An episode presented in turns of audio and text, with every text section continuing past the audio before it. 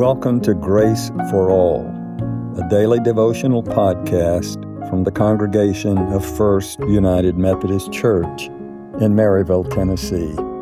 Thank you for joining us. This devotional was written by the Reverend Bill Green and read by Joey Smith. Spirit.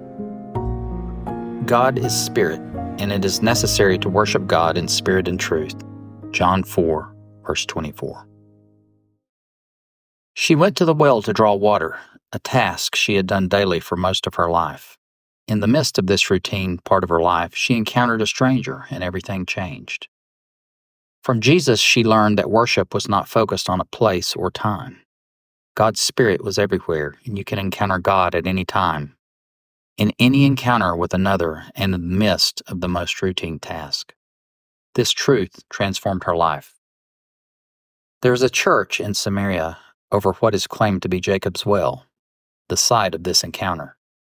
Here they honor this woman who, before this meeting with Jesus, was shunned because of her questionable lifestyle. This church considers her to be a saint, one to be honored, and whose life teaches us how to live. All because she was open to God's Spirit breaking into the routine of her life. As you go through these days of Lent, look for God's Spirit in every moment. Be surprised at where it explodes into your life.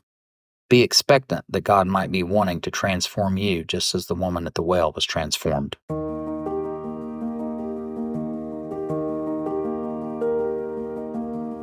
Let us pray. Loving God, fill us with your Spirit. Make us aware of your presence everywhere and enlighten us to you. Amen.